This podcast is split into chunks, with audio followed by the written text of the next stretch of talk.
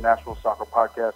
I'm Drake Hills alongside my co-host, producer Nick, aka Nick Gray, and we are here to discuss some news.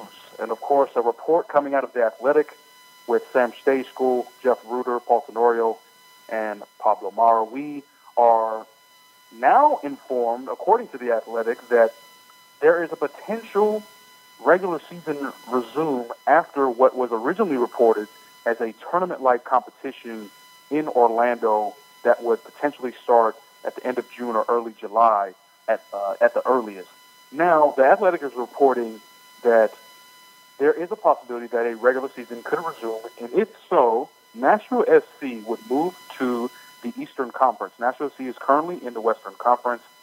If this were to take place, Nashville would be the 14th team in the Eastern Conference, while the Western Conference would be only 12 teams. Currently, the 26 teams are sliced right down the middle with 13 in the East and 13 in the West.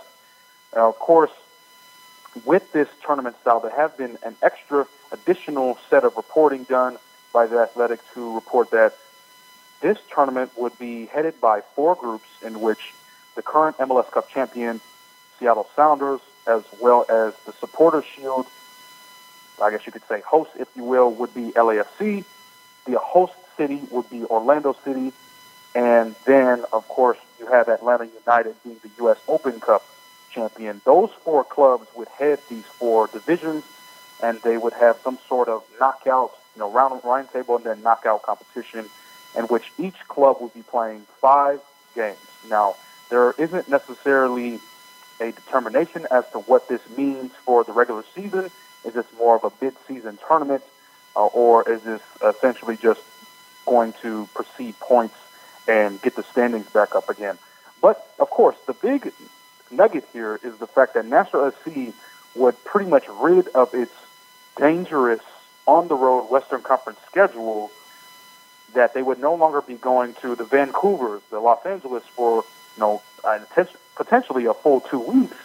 Instead, they would be playing in the Eastern Conference, where they would be back alongside their Southern new rival, Atlanta United, as well as Orlando, Inter Miami, DC United, Philadelphia Union, New York, Red Bulls, New York City FC, and the like. So, Nick Gray, what do you think about this?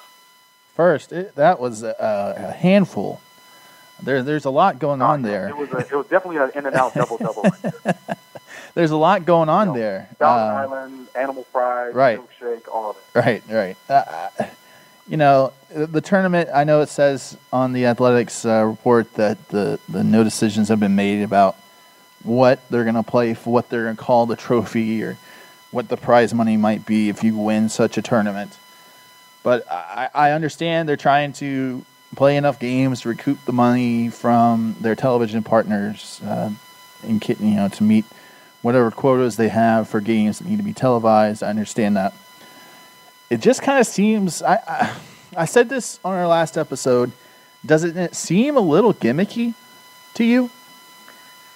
No, I, I know you're trying to get soccer on the field, gimmicky, but I, I would, I would say that there is a clear intent that MLS is trying to recoup as much funding as possible. That they are trying to take advantage of the stoppage of all professional sports and all you know big time collegiate sports that would be on ESPN, that would be on Fox right now. And when it comes to this tournament, I think for players, I mean, obviously, the, the, there hasn't been any movement on their part. Uh, for those who don't know, Alejandro Bedoya, um, really a representative and a highly regarded and respected player in terms of the Players Association and just anyone in the league called this tournament basically a, a luxurious prison, if you will, uh, in terms of in, in when he was talking about what this tournament in Orlando would be. It would be a, reportedly at the ESPN Wide World Sports Complex, and it would they would be housed in another hotel, which is also owned by Disney. So there would essentially be like a, a team camp. This is really what it is: is a team camp. If you have played high school sports, if you've played club and travel sports, you know what a team camp is.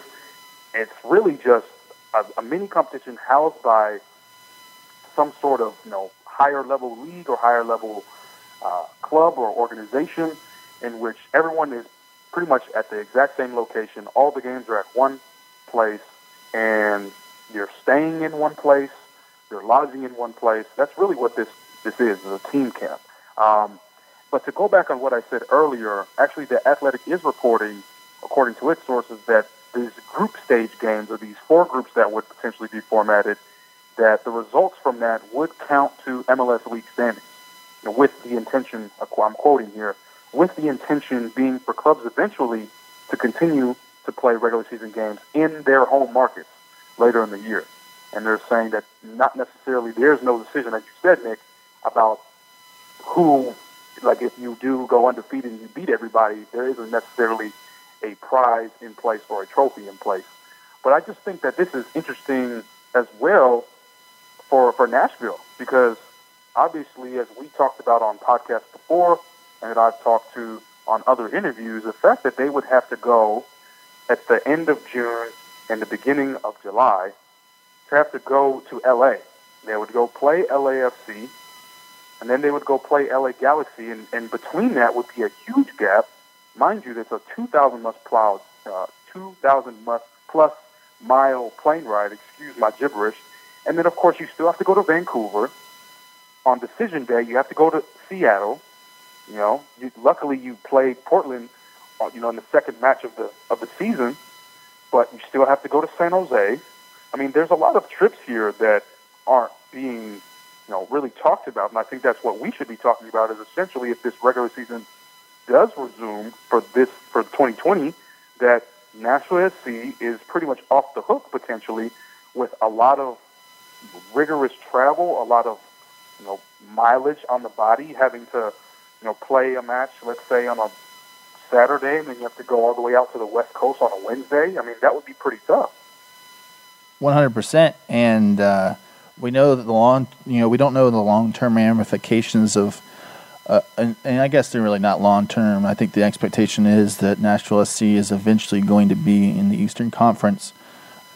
That I think that would be a move that hopefully, given the sensibilities and given that there's so you know uncertain, even so far as the 2021 season, hopefully Nashville SC gets to just be in the Eastern Conference and and that will be where they're at in 2021. You know, we know now, at least through this report, that if this kind this this plan materializes, that they'll be in there in 2020, keep them there in 2021, and start building the rivalries and the uh, knowledge of the fan base of the Eastern Conference. I think that'd be uh, good. I think that'd be good for Nashville SC. I think it's something that they should have pushed for from the outset. I know that that wasn't necessarily reasonable given that you had Miami come in at the same same time and it was going to be oh, you know unbalanced at to begin with. But I think it's going to be unbalanced now, and you just got to you know take the unbalance. That's that's going to be okay. That'll be okay in 2021, and I, I think that's going to be a good thing. Yeah, and I think that the imbalance is really inevitable. But I, you know, as I said before, you might as well get it out the way now if you're in this, you know, orthodox know, unprecedented, kind of unforeseen tournament in one location where they're going to be moving Nashville SC into one of the Western, or the, excuse me, that one of the Eastern Conference groups. I think you might as well do it now so that you know when this this whole thing blows over, that that portion of transition is already out of the way.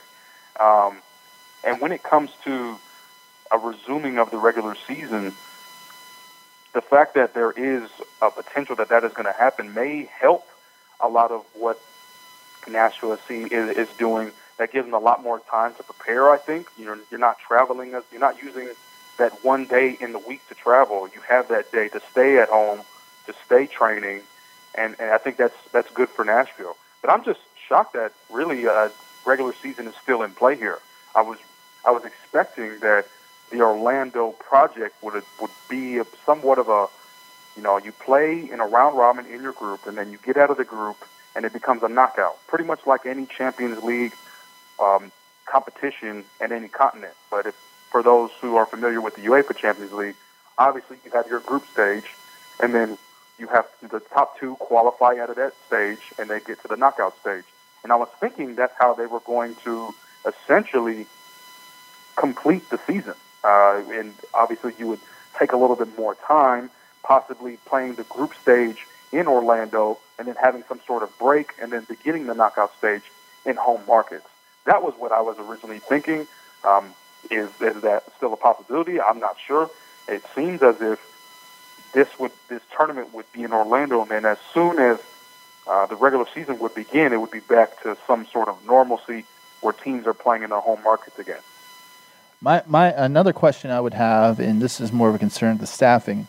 You you have teams where staffing, you know, hopefully it's not an issue, but if it is, you're talking about how give making sure number one that your team is prepared enough and fit enough and is safe enough to go to Orlando.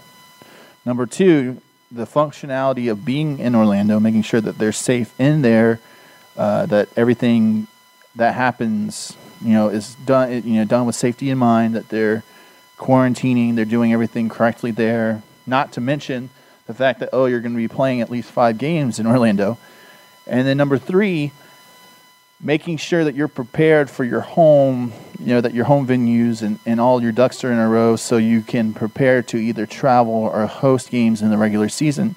Hopefully, that's not too big of an ask at this point in time, given the climate of this pandemic and the fact that things seem to be in flux. Hopefully, there's enough time and there's enough manpower and there's enough energy to do all those things correctly for all te- all the MLS teams who will have to do it. Um, it's it's going to be interesting, and you're and even more so. I, I, know Nashville. That's Nashville to Orlando. That's a two-hour flight or less. You're going to have to ask the same thing for teams who are going to have to take flights and and and and long long flights. So I hope that the the resources are in place to execute something as so far as a tournament leading into a regular season, leading into whatever they do after that.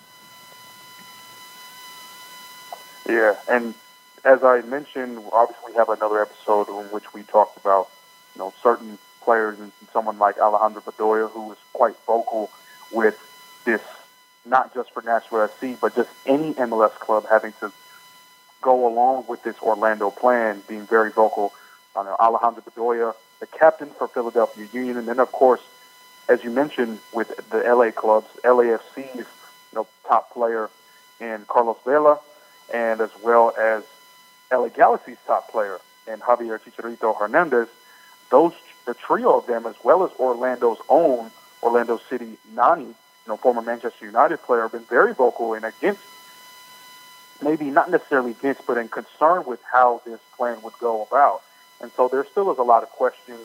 Um, the targeted date, according to the Athletic, is July 3rd when they will want to start this, but it definitely seems as if teams aren't necessarily and its players aren't necessarily, you know, ready for this to begin. It's, it's certainly a lot to be discussed, but we will keep you updated. Uh, Drake Hills, Nick Gray, we're signing off. This is Plugged In, a Nashville Soccer podcast.